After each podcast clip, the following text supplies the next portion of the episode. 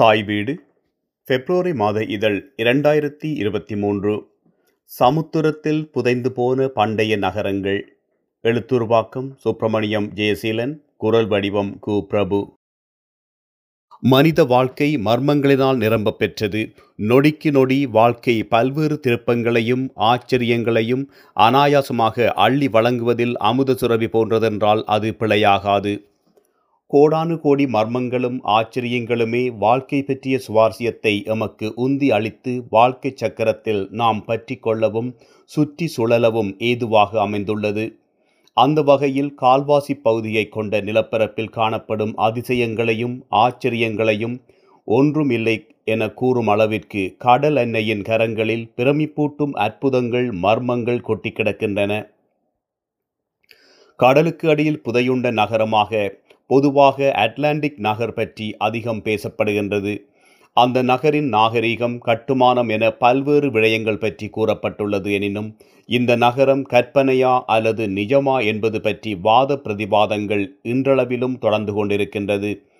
அந்த வகையில் அகழ்வாராய்ச்சியாளர்களின் அயரா உழைப்பு காரணமாக உலகின் செழிப்பாக திகழ்ந்து பின்னர் கடலெண்ணையின் பாதங்களில் சங்கமித்து இன்று நீருக்கு அடியில் புதையுண்டு கிடக்கும் சில ஆச்சரியமிக்க நகரங்கள் பற்றிய தகவல்களை நாம் உங்களோடு பகிர்ந்து கொள்ள விளைகின்றோம். Pavlo Patrick Greece. Pavlo Patrick கிரேக்கம். பண்டைய புராண உலகம் பற்றி பேச்சு என்றாலே கிரேக்கத்தின் பெயரும் அதில் உள்ளடக்கப்பட்டுவிடும் என்பதில் மாற்று கருத்து கிடையாது. அந்த வகையில் நவீன கிரேக்கத்தின் தென்பகுதியில் இந்த பண்டைய நகரம் அமைய பெற்றிருந்தது. பொ.உ.மு. கிறிஸ்துக்கு முன் 1000 ஆண்டளவில் பாரிய நில அதிர்வு காரணமாக இந்த நகரம் நீரிலே மூழ்கியது. இந்த நகரம் சுமார் 5000 ஆண்டுகள் பழமையானது என வரலாற்று ஆய்வாளர்கள் தெரிவிக்கின்றனர். மிகவும் திட்டமிடப்பட்ட அழகிய நகரமாக பாவ்லோ பெட்ரிக் நகரம் அமைந்திருந்தது என ஆய்வாளர்கள் தெரிவிக்கின்றனர். சுமார் 80,000 சதுர கிலோமீட்டர் பரப்பினையுடைய இந்த நகரத்தில் நன்கு திட்டமிடப்பட்ட அடிப்படையிலே வீதிகள், வீடுகள், கோயில்கள், மிகவும் சிக்கல் மிகுந்த நீர் விநியோக கட்டமைப்பு, நினைவு சின்னங்கள், பாரிய திறந்தவெளி சந்தை போன்ற இந்த நகரில் காணப்பட்டதாக ஆய்வாளர்கள் தெரிவிக்கின்றனர்.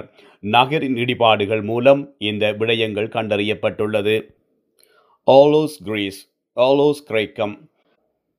கிரேக்கத்தின் மீனோவான் நாகரிகத்தின் ஒரு தொலைந்த நகரமாக ஓலோஸ் கருதப்படுகின்றது. பொ.உ.பி. கிறிஸ்துவுக்கு பின் 2 முதல் 5ஆம் நூற்றாண்டு அளவு வரையிலான காலப்பகுதியில் இந்த நகரம் காணப்பட்டதாகவும் இதில் 40,000 பேர் வாழ்ந்து வந்தனர் எனவும் தெரிவிக்கப்படுகின்றது. கோனோசஸ் மற்றும் ரோடிஸ் ஆகிய 2 பண்டைய நகரங்களுக்கு இடையிலான தொடர்பு குறித்து தகவல்கள் இடிபாடுகளிலிருந்து மீட்கப்பட்ட கல்வெட்டுக்களின் எழுத்துக்கள் மூலம் தெரிய வந்துள்ளது. பிரபல கிரேக்க தெய்வங்களான ஜியூசஸ், ஆர்டிமிஸ், அப்போலோ போன்ற தெய்வங்களை ஓலோஸ் மக்கள் வழிபாடு செய்தமை தெரிய வந்துள்ளது. கிரேக்க கடவுளர்களின் வெண்கல சிலைகள் உள்ளடங்கிய தாய்மனை ஒன்று காணப்பட்டதாக கூறும் ஆய்வாளர்கள் இந்த சிலைகள் தற்பொழுது கிராக்லேண்ட் அருங்காட்சியகத்தில் காட்சிப்படுத்தப்பட்டுள்ளது என கூறுகின்றனர். எலோண்டா விரிகுடாவிலே அமைந்துள்ள இந்த சிதைந்த நகரின் இடிபாடுகளை சுற்றுலா பயணிகள் பார்வையிட முடியும். ஹெராக்லியன் அல்லது தோனிஸ், எகிப்து. ஹெராக்லியன் நகரம் 8ஆம் நூற்றாண்டில் நைல் நதி கரையோரத்தில் நிர்மாணிக்கப்பட்டது. பிரபல வீரராக போற்றப்படும் ஹிர்கியூஸ் இந்த நகரில் ஒரு தடவை விஜயம் செய்த பின்னர் நகரிற்கு இவ்வாறு பெயர் சூட்டப்பட்டது என பண்டைய நூல்களில் குறிப்பிடப்பட்டுள்ளது. இந்த நகரம் எகிப்தின் அட்லாண்டிஸ் நகரம் என கூறப்படுகின்றது. பிரெஞ்சு ஆய்வாளர்கள் ஃப்ராங்க் கோடியோ மற்றும் அவரது குழுவினரால் இந்த நகரம் கண்டுபிடிக்கப்பட்டது. அலெக்சாண்ட்ரியா கரையோரத்திலே இருந்து சுமார் 6.5 கிலோமீட்டர் தொலைவிலே நகரம் உள்ளது. கிரனைட் கற்பாறைகளை கொண்டமைந்த பல கட்டிட இடிபாடுகள் இந்த நகரிலே மீட்கப்பட்டுள்ளது.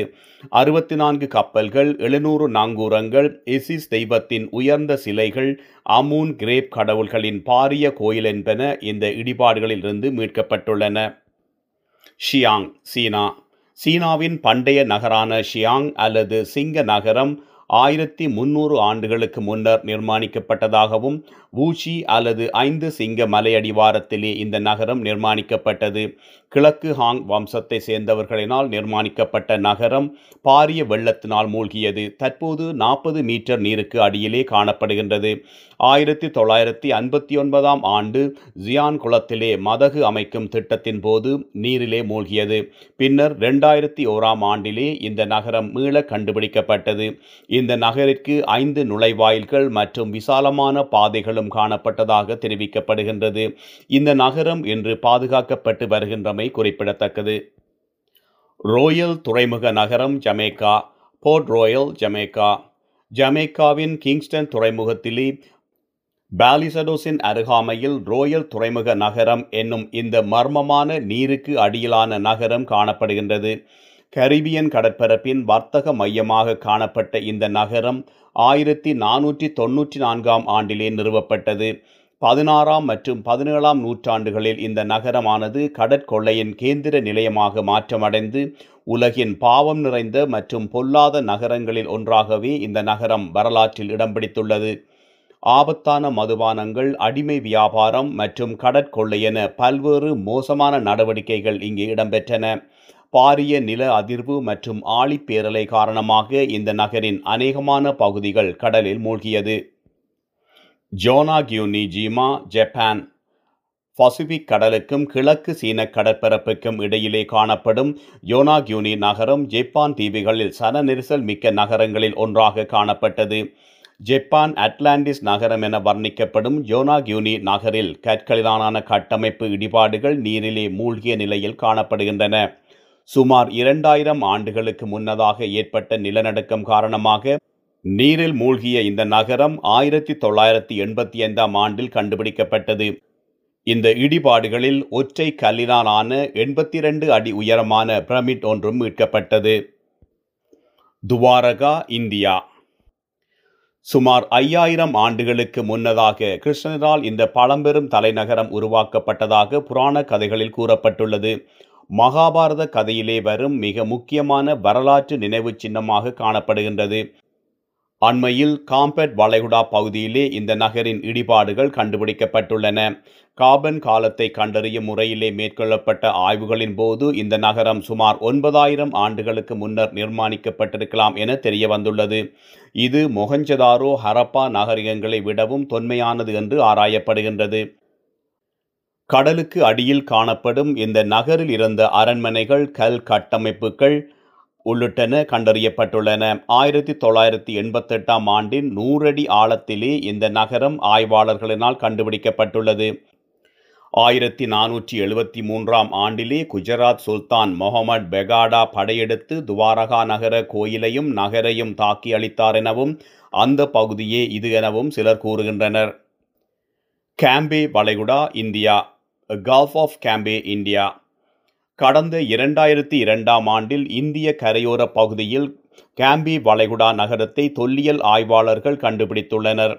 இந்த பண்டைய நகரம் கடல் மட்டத்திலிருந்து 4 கிலோமீட்டர் ஆழத்தில் காணப்படுகின்றது. சிற்பங்கள், கற்கருவிகள், மணிகள் மற்றும் மண்பாண்ட துண்டுகள் என்பனவற்றை அண்மையில் சுழியோடிகள் கண்டுபிடித்துள்ளனர். மணற்கற்கள், சுவர்கள், தெருக்களின் வழித்தடங்கள், நீருக்கு அடியிலான துறைமுகம் என்பன காணப்பட்டமைக்கான சான்றுகள் கிடைக்கப்பெற்றுள்ளன. இந்த நகரின் காலம் சுமார் 9500 ஆண்டுகள் பழமையானது எனவும் காபன் நேர கணிப்பு மூலம் இது கண்டறியப்பட்டுள்ளதாகவும் ஆய்வாளர்கள் தெரிவிக்கின்றனர். இந்தியாவின் ஹைதராபாத் தேசிய பூகோளவியல் ஆய்வு நிறுவகம் இந்த பகுதியை பேணி பாதுகாத்து வருகின்றது. டிடிகாக்கஸ் ஏரி கோயில், பெரு. லேக் டிடிகாக்கஸ் டெம்பிள், பெரு. பெரு நாட்டின் டிடிகாக்கா ஏரியிலே இந்த நகரம் அமைந்துள்ளது. தென் அமெரிக்காவில் காணப்படும் மிக பெரிய நன்னீர் ஏரியாக இந்த ஏரி கருதப்படுகின்றது.